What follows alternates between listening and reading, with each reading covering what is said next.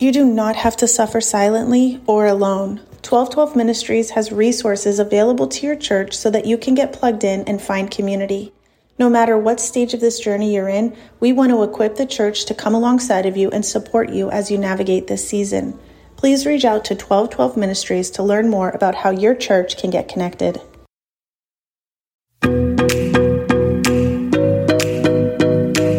Hey, friends, welcome to the Purpose Beyond Motherhood podcast. Together, we are using our voices to walk alongside women navigating infertility and motherhood. I'm Holly, and I'm so happy you're tuning in today. Hey, friends, and I'm Nicole. Let me tell you a little bit about 1212 Ministries and why this podcast exists. 1212 Ministries creates a safe space for emotional restoration, physical healing, and spiritual discipleship for women who have or are experiencing infertility. We want to share hope in the hard things and encourage you to be joyful in hope, patient in affliction, and faithful in prayer. Our heart behind this podcast is to make sure that no woman walks this journey alone. Welcome to the Purpose Beyond Motherhood podcast.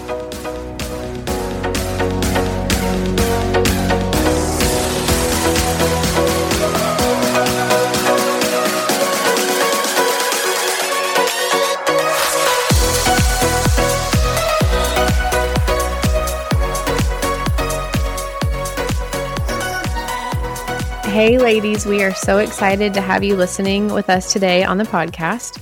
Today, we are pumped to share with you our panel from our last refined event. Um, this was a panel of me and my sweet mother, Cristie, and one of my very best friends, Jaclyn. So, this is a multi generational, um, multi relationship kind of panel just to give you some insight and hopefully some encouragement as you walk through your waiting season. My name is Tiffany Joe Baker, and I have the privilege of leading this crew, this panel. I'm going to do the best that I can. But what we're going to bring tonight is a situation that many of y'all have been in. But this crew represents a multi generational support system through the journey. And so we're going to ask some real and raw questions, going to get to dive into the, the good, bad, and the ugly. And our prayer is, is that you're going to be able to grab some nuggets for yourself. And I know there's some people here, some moms and some daughters and some friends. And so that's why we wanted to make sure to do something unique like this so that you could get the, the, all the info, info from all angles of it. So we have Holly, who has been through an infertility journey, her mom, Cristie, and then friend Jaclyn. So you're going to get to hear it, y'all. So just wait. So we're going to start, Holly, have you start and kind of share, give us um, a big picture overview of your journey and what it was like. Okay, I started writing this down and then I'd, I'd forgotten pieces of it. So I've been married for over 11 years, um, stopped taking birth control in like 2013. Um, I was a virgin when I got married, so I thought as soon as I had sex, I would get pregnant. Like I was like, it's going to happen. I took a pregnancy test on my honeymoon. That's how sure I was, which is comical because that's not how it works. Um, but we did like try it on our own for a while. Then I talked to my OB. She was like, something's up. This is not like it should be happening. All our levels were fine. All of John's levels were fine. Um, we did two IUIs with one doctor. Then we switched doctors, did one IUI with him. That failed. Then I had surgery for endometriosis, laparoscopy. Um, didn't find like they found a little bit, but nothing like very alarming. Um, so then we finally decided to do IVF.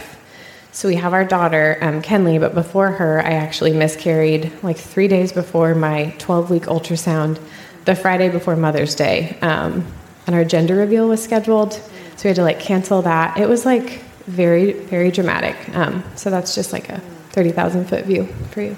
Wow, there's a lot in there. Yes a lot in there, so I'm sure there can be some relatability. Um, so, can you tell us what kind of role did your mom play, and what role did Jaclyn play through that?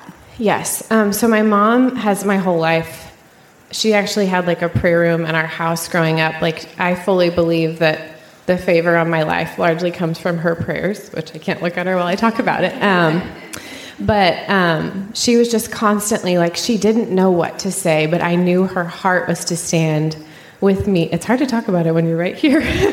um, her heart was to stand in it with me. She she couldn't understand it, but I knew her heart was right there with me. She was um, encouraging me, praying over me, trying her best to like get leveled with me, like to understand. So yeah, support and prayer warrior. Okay. And what about Jaclyn? Jaclyn. um, Jaclyn and I met kind of when I had started the doctor part of all of this.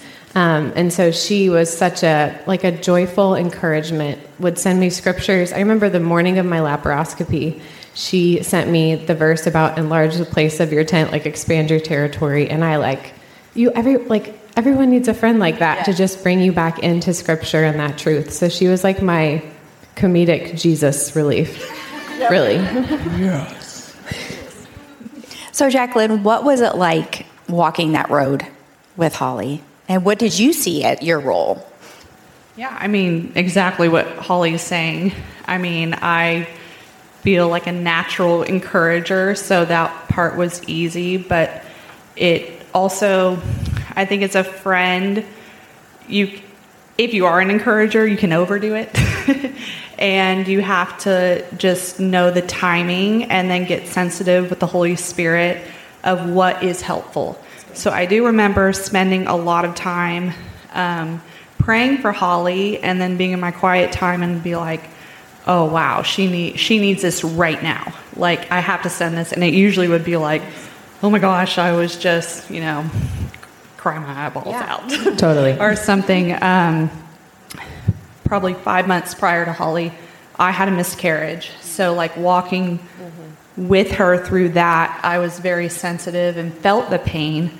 And you don't have to walk through something to feel, take on someone's pain as a friend. I think when you're really close in intimacy in your friendships, you you care so much and you hold that with them. So it was very hard seeing Holly walk through something that is a desire of her heart.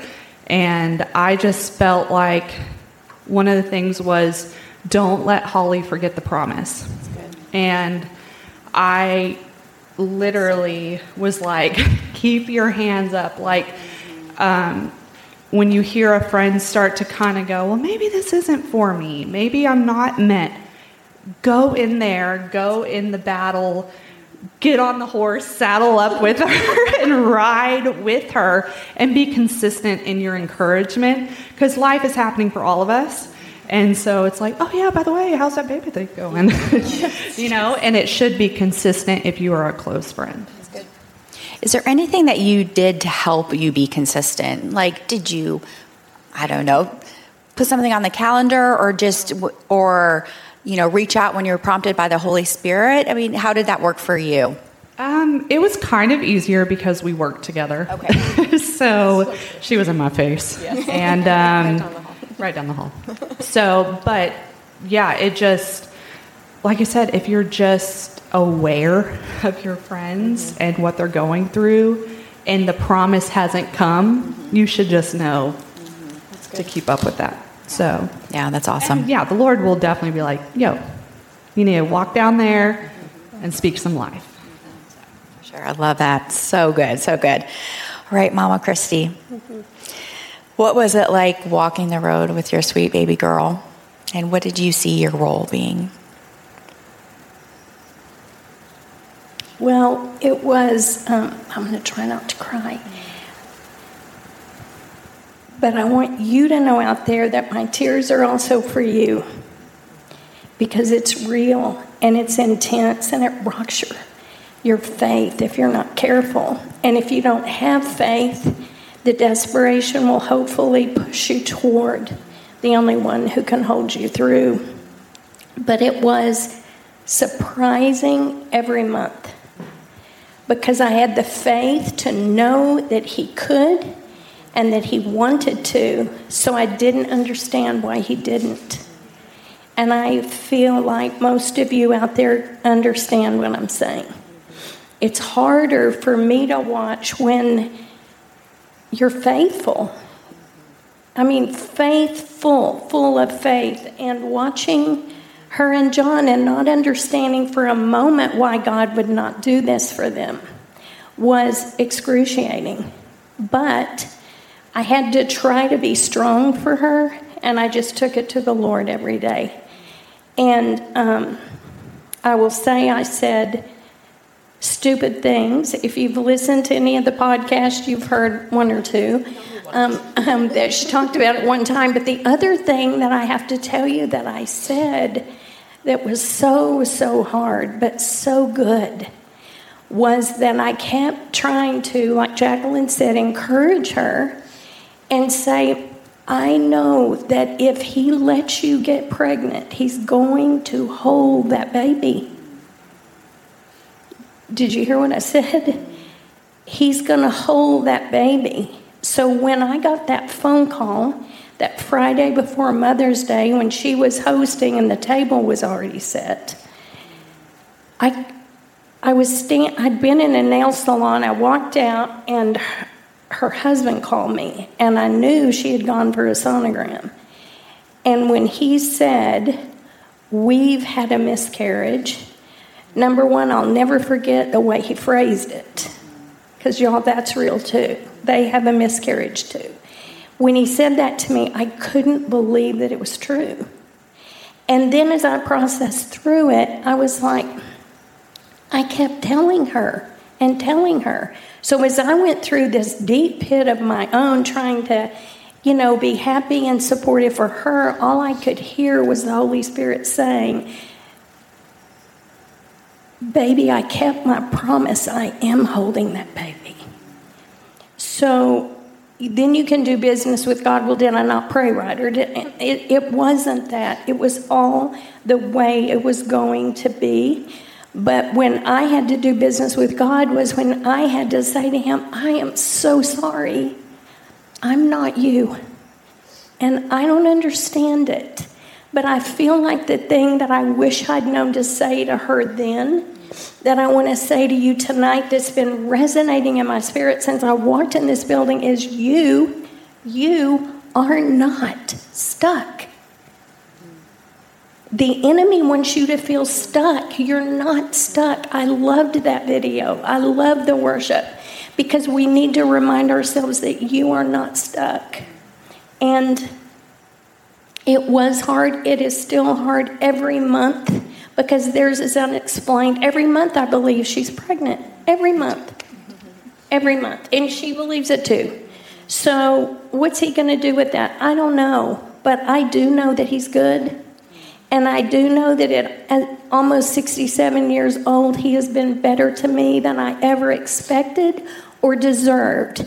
And there are crooks in the road, and there are valleys and hills and streams that you go down that are scary as they can be, but there's also those places where you know that he's holding you. So I just want to encourage you and tell you we're not all the way through it yet, but I have learned a lot and my heart is for you. And Nicole and the team, you couldn't be in a better place tonight. Amen. So good. Well, you answered, but you might have more. Um, what, either of you, any of you, do you wish that? What do you wish you would know then that you know now, or done? Anything known or done that you wish you would have? Um, so this is something Nicole and I have talked about, and I think we're going to do a podcast on it. But um, I wish I would have had this thought in my head more.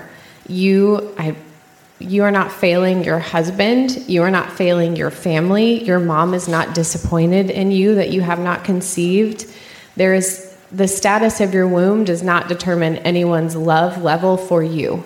Um, I think the enemy tries to be like, oh well, your husband would love you more if you had had you had gotten pregnant or i would do this really unhealthy thing where i would see like his ex-girlfriends and how many kids they had had and the enemy would like have a field day with my mind which is so not the lord but just that you have not failed. You are not disqualified. The status of your womb does not set you in any place that is not from the lord. Like he has established you as his daughter first and foremost. Thank you. That was an old sermon Yeah, I was just really quick. I keep feeling timing in the room. So I had my miscarriage at 34. and you know didn't have my first baby till 35 and maybe some in the room are like oh that's young but at the time i mean this is a desire of my heart for a very long time yes. and so the enemy even today like putting that that you're too old the time has passed it's over for you get over it you're not going to be a mom is a lie from the pit of hell mm-hmm. and hold on to the promise. If that is a desire in your heart, then keep at it. Age, like the doctors will tell you, all the people, but I mean, you know my God? Mm-hmm. So it's just reminding yourself when the enemy comes with the lies of age. Good. So, Amen. Amen. I think we're learning Jaclyn's life motto. Hold on to the promise. Hold, I, know, I love that. That is so good. Well, what, um, what lessons did you learn through it all?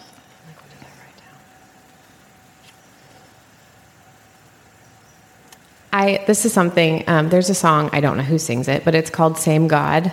Um, and I think it's so easy when you're in the season of in the season of infertility that is isolating, that is sad, that feels heavy. That's a lot of really awkward doctor appointments especially if you have a male doctor and you're like, okay, everything's fine. Um, but the same God that like parted the Red Seas, the same God that healed, it like makes me emotional, but that's the same God that knows your story. And it's not a surprise to him. Um, and he's, he's with you, he's sitting with you in it.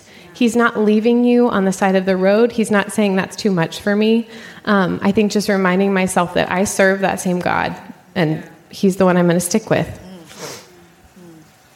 I, I would just say that all the way through, my biggest prayer as I watched Holly and John go through it was two things. Number one, no matter what happens, God, hold their faith intact because it's about eternity. And number two, hold their marriage together. So, what I will say is, I know it doesn't happen for everyone, and it is like a tug of war, and you are hanging on for dear life. But seeing her today, she always has had faith, but she is a different person. Their marriage is different because of what they've had to do together and the decisions they've had to make to stay together and to do battle against the lies of the enemy who's trying to tell them all the things that just came out of her mouth, plus the fact that um, they shouldn't be together. And um, that has been an enormous thing, and I am thankful God gave me those prayers to pray because um, prayer is everything. And I love knowing that um, everything Holly just said, he's in it. He's right there in the middle of it. And he also knows the future. And he is in this plan because every beating heart in this room was his idea. And the one thing I've learned is that we cannot orchestrate anything. We can do whatever we want to do, but when he says go, that fertilized egg attaches the inside of that uterus, a heart beats, and a baby is there. So it has been so amazing to me because no matter what I see, no matter what people, you know, tell me about their story or that they feel like they're an accident or whatever, I'm going, no, no, I've watched this. If there is a beating heart, it's because the Father, the Son, and the Holy Spirit made that decision. So to press into that and know that He holds life and He will give it when the time is perfect.